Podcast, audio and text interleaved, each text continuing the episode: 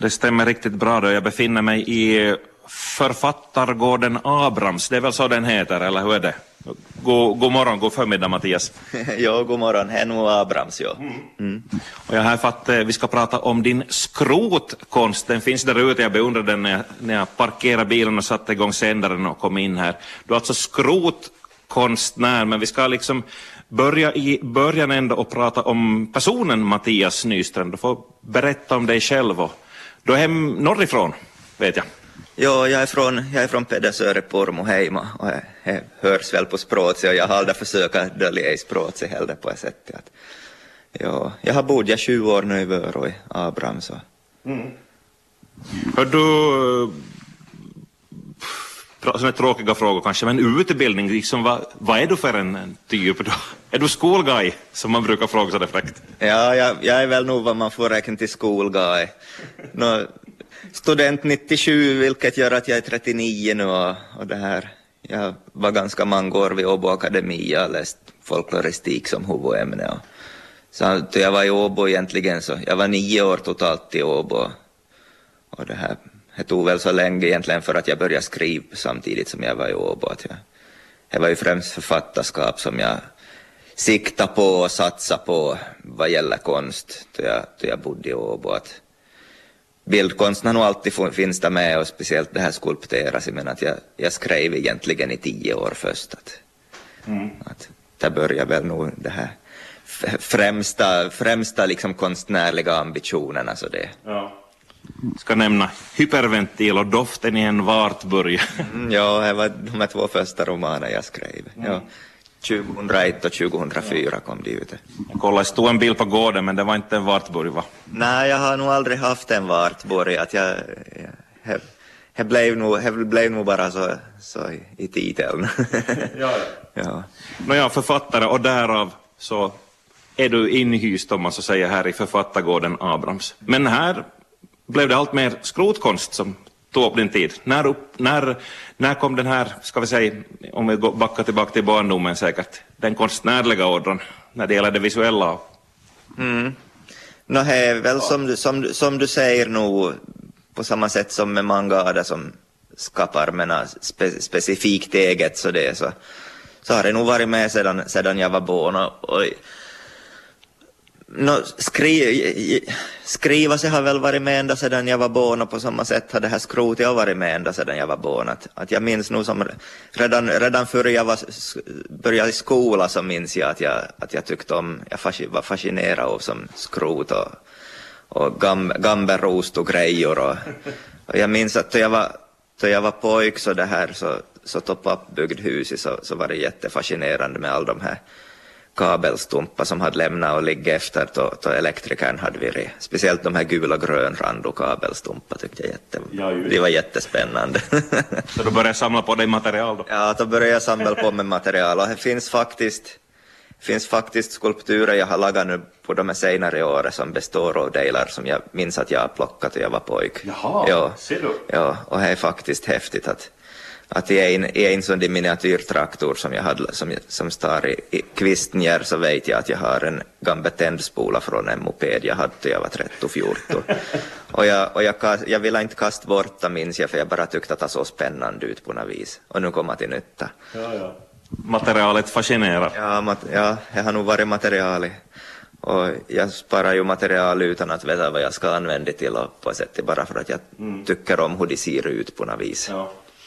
Hör du Mattias, har du ägnat dig åt ska vi säga, traditionellt konstnärskap? Har du målat eller tecknat eller sådär? Jag kan inte säga, nej, jag kan inte säga att jag skulle ha ägnat mig åt traditionellt konstnärskap. Jag var i lågstadieåldern och så, det, så tyckte jag nog om att teckna så det och jag har ritat mycket, men, men jag har aldrig räknat att jag skulle ha blivit bra på att teckna och fått någon riktig tecknarrutin på det sättet. Och jag kan inte heller mål som traditionellt med färgerna att jag, jag har nog målat en del men då är det nog med egna, egna uppfunna tekniker och, och allting. att, att, att, Bildkonstnär? Ja, ja nej, det har väl kanske inte så mycket med vildhet att göra, det handlar nog bara om, om liksom begränsningar i kunnande helt ja. enkelt. Ja. Du har inte gått några kurser i måleri eller Så Nej, jag har inte. Medan jag var i Åbo så gick jag nog en del kurser i, mer som hantverk, så det att jag gick en svetskurs och videflätning och ulltovning och sånt, men inte, som, inte i vanliga konstformer. Nu har vi stegat ut ur Abrahamsgården ut på gården, men vi är under tak faktiskt, för det, det kommer lite duggregn här och jag vill inte att mikrofonen ska skada. Men här är vi i din verkstad, Mattias, och här liksom här suddas gränserna ut. Du pekar ut den här till exempel, en, en såg, så jaha okej, den använder du att göra konst med, tänkte jag, men det är ett konstverk. Ja, eller inte ett konstverk kanske jag skulle säga, men att det är en såg som jag, en stocksåg som jag har lagat i vinter. Ja. ja. Jag tänker nu inte så mycket på vad som, vad som nu är konst och vad som är hantverk och ifall det på definitioner på ett sätt, utan jag vill bygga en såg och så har jag byggt en såg. Att mm. Överlag så det här, jag har konstaterat sig att, att det här att jag börjar mer och mer glida över mot, mot det här funktionsbyggande och, och att kunna integrera återv återvinning och det här att, att använda gamla material i, i grejer som man faktiskt kan använda till någonting. Att, med estetisk finess visserligen, men att, men att ja, skapande utvecklas helt enkelt. Och tror jag gör för de flesta konstnärer som sysslar med något sånt det om man, om man ser närmare och ser vad som händer över längre tid. Så det. Mm. det är också grönt tänkande det här att, att skrot då kan få ett nytt liv i en annan form. Mm, det är nog det jag tänker på.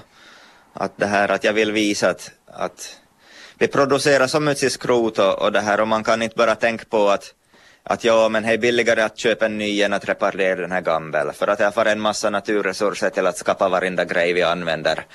Så att det handlar inte bara om vad som är billigast och, och liksom mest rationellt på ett sätt, utan, utan man måste lite tänka på att, att vi inte har hur mycket resurser som helst. Nej. Ja, äh, tillbaka till det konstnärliga. Jag höjer blicken här, eller jag höjde redan när vi kom ut och så såg jag en en, ska vi säga, är det en kråka som ja, hänger i taket? det är väl nog en kråka kan jag ja, tänka mig, ja. en svart fågel. ja. Gjord av? Skoa, skor, läderskoa. Mm.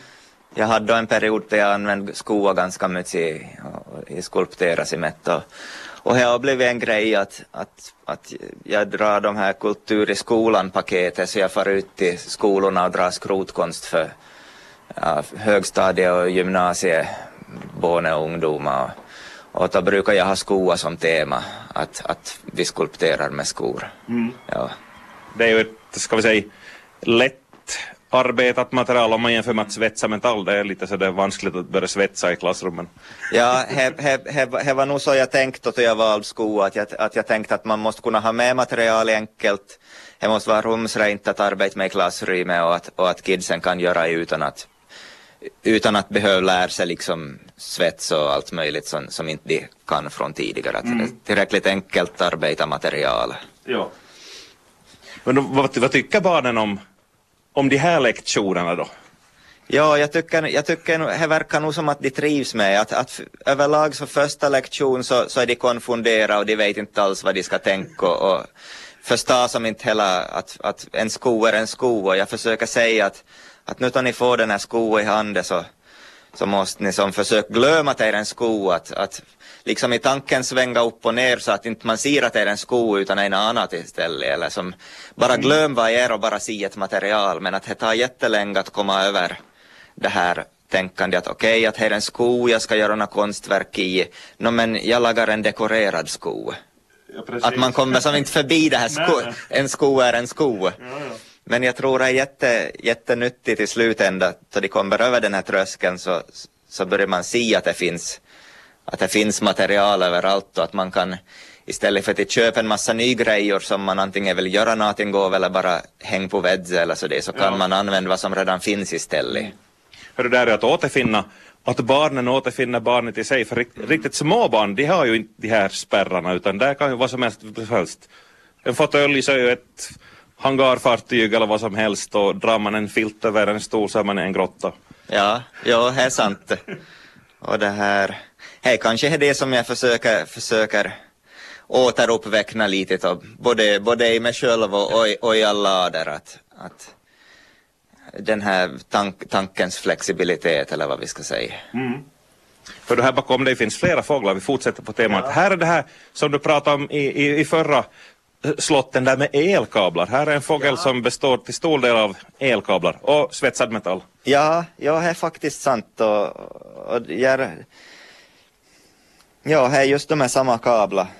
Bland, blandmaterial gör nog att ena gamla tänger och plåtbetar och, och det här. Man får knepa och knåpa ihop. Jo. enligt, ja. enligt vad man har och hur man vill att det ska se ut. Ja. Det är ju det som är intressant med, med skrotkonst, att det finns inte några färdiga tekniker. Man kan inte säga att oh, okej, okay, att jag jobbar, med, jag jobbar metall, alltså svetsar jag och smirglar jag. För att mitt i allt så kanske du vill ha fast några koppar och så kan du inte svetsa med, så vill du ha fast några gummidelar och plastdelar. Så att varenda, varenda skede i, i då man skapar en sån där grej så, så måste man själv upp, uppfinna den här tekniken att få ihop det. Mm. Hör du, uh, Mattias, vad kommer först? Är det liksom tanken i din idé att det här vill jag göra och så söker du bitarna? Eller ser du en hög, vi säger de här motordelarna som är här, och så ser du på det en stund och så funderar att det här kan bli det här? Ja, de här motordelarna kommer nog helt enkelt från att det har varit reservmotorer till bilar jag har haft. så funkar det. Det kanske faktiskt är ett bra exempel på hur det glider ihop. Att, att där man skulle, det kan användas som, som material till skulpturer, det vet jag inte än. Mm. Men att, men att det är kreativt att, att byta motor i en bil. Ja. Och här tycker jag att man missar ofta att, att man, man bara, det är så lätt att falla in i det här att ja, konstnär, han sysslar med att skapa skulpturer som är vackra men inte har någon funktion. Mm. Men det är samma kreativitet att, att, att liksom trimma en motor eller, eller bygga om en bil eller, eller inför vad som helst bara tänka att kan jag göra det här? Jag har fått en idé, hur ska jag göra det här? Det är samma kreativitet i allting. Ja. Kablera ett hus eller något sånt. Mm. Ja. Elkablar. Ja, pre ja, ja precis. precis. Jag är på besök hos skrotkonstnären Mattias Nystrand i Vörå. Här får vi upp på skollan så att säga och här erkänner du att du, det här är inte gjort av skrot utan du har riktigt köpt tejp för att göra de här skulpturerna. En massa förvridna kroppar som ligger här. Ja, jag är, inte, jag är inte så militant som jag kanske låter med att bara använda skrot. Att, att nog köper jag ju mycket material förstås. Att, det, ja, det här är alltså de här, de här, ja, jag får en massa tejp till de här och, och det, tejp och tidningspapper och målarfärg. Mm. Ja. Intressant. Hör du, eh, på tal om material, söker du själv upp allt material eller vänliga själar som vet vad du har för böjelser, brukar de hämta hit och hur mycket nytta har du av sånt? No, visst finns det vänliga själar som, som är ivriga och så det som, som tar med sig en del skrot hit och tänker att det här kan Mattias laga av. Men att, men att det är ju nog väldigt som det är ju, svår, det är ju svårt att, att det här... Det finns så mycket olika slags skrot så att det ska ju passa ens egen smak så att ofta så är det ju inte kanske riktigt vad man skulle vilja ha som de kommer med. Och ibland tar man emot en och ibland säger man att nej vet du att jag behöver inte något skrot, att jag har så mycket redan. ja, ja. Okej. Okay. Hör du, eh, om du någon får någon sån där artistisk knäpp när de hör det här och själv vill börja fundera på, då berättar där att man måste se igenom objektet och se det som det kan bli. Har du något litet snabbt kort tips här att ge? Det är nog bara att, att hitta sitt eget material, fundera att vilken, vilken yta och vilket material tänder jag på. Och, och vad har jag till hem? Och vad, ja, men man hittar nog allt vad man vill ha mm. någonstans. Man måste bara vara frimodig med att dyka i roskisar och containers på stan och de renoverar någonstans och så det. Och, Ja, bara, bara tänk, man ska inte fastna på att jag vet inte hur jag ska göra eller det här är ett material jag inte kan arbeta med. Utan man, om man vill göra något så då, då lär man sig vad, vad, man behöver kunna och så gör man det. Och allt är okej? Okay. Och allt är okej, okay, ja. Ja. Hör du, inspiration kan man ju få om man kommer hit på utställningen nu under veckoslutet. Ja, från fredag till söndag så har jag, har jag nu utställning Det vuxna barnet heter det. Och jag har ju ordnat det här nu i 20 år sedan jag kom hit att varenda, varenda sommar i samband med vörodagar, så första helgen i juli, så har jag utställning.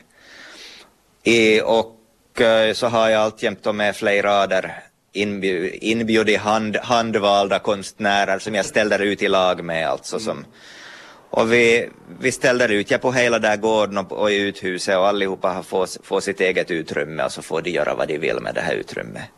Och så är det tre dagar mellan 12, 12 och 6, 6 mm. varenda dag. Och det är Abrahamsgården i Vörön. Alunvägen 3 knappar jag in på GPSen, fast jag, jag visste nog var det är, men för att kolla hur länge det tar att komma hit. Ja, Alunvägen 3, ja. Och på fredagen klockan 12 på dagen så är det vernissage och det kommer att vara ganska speciellt i år.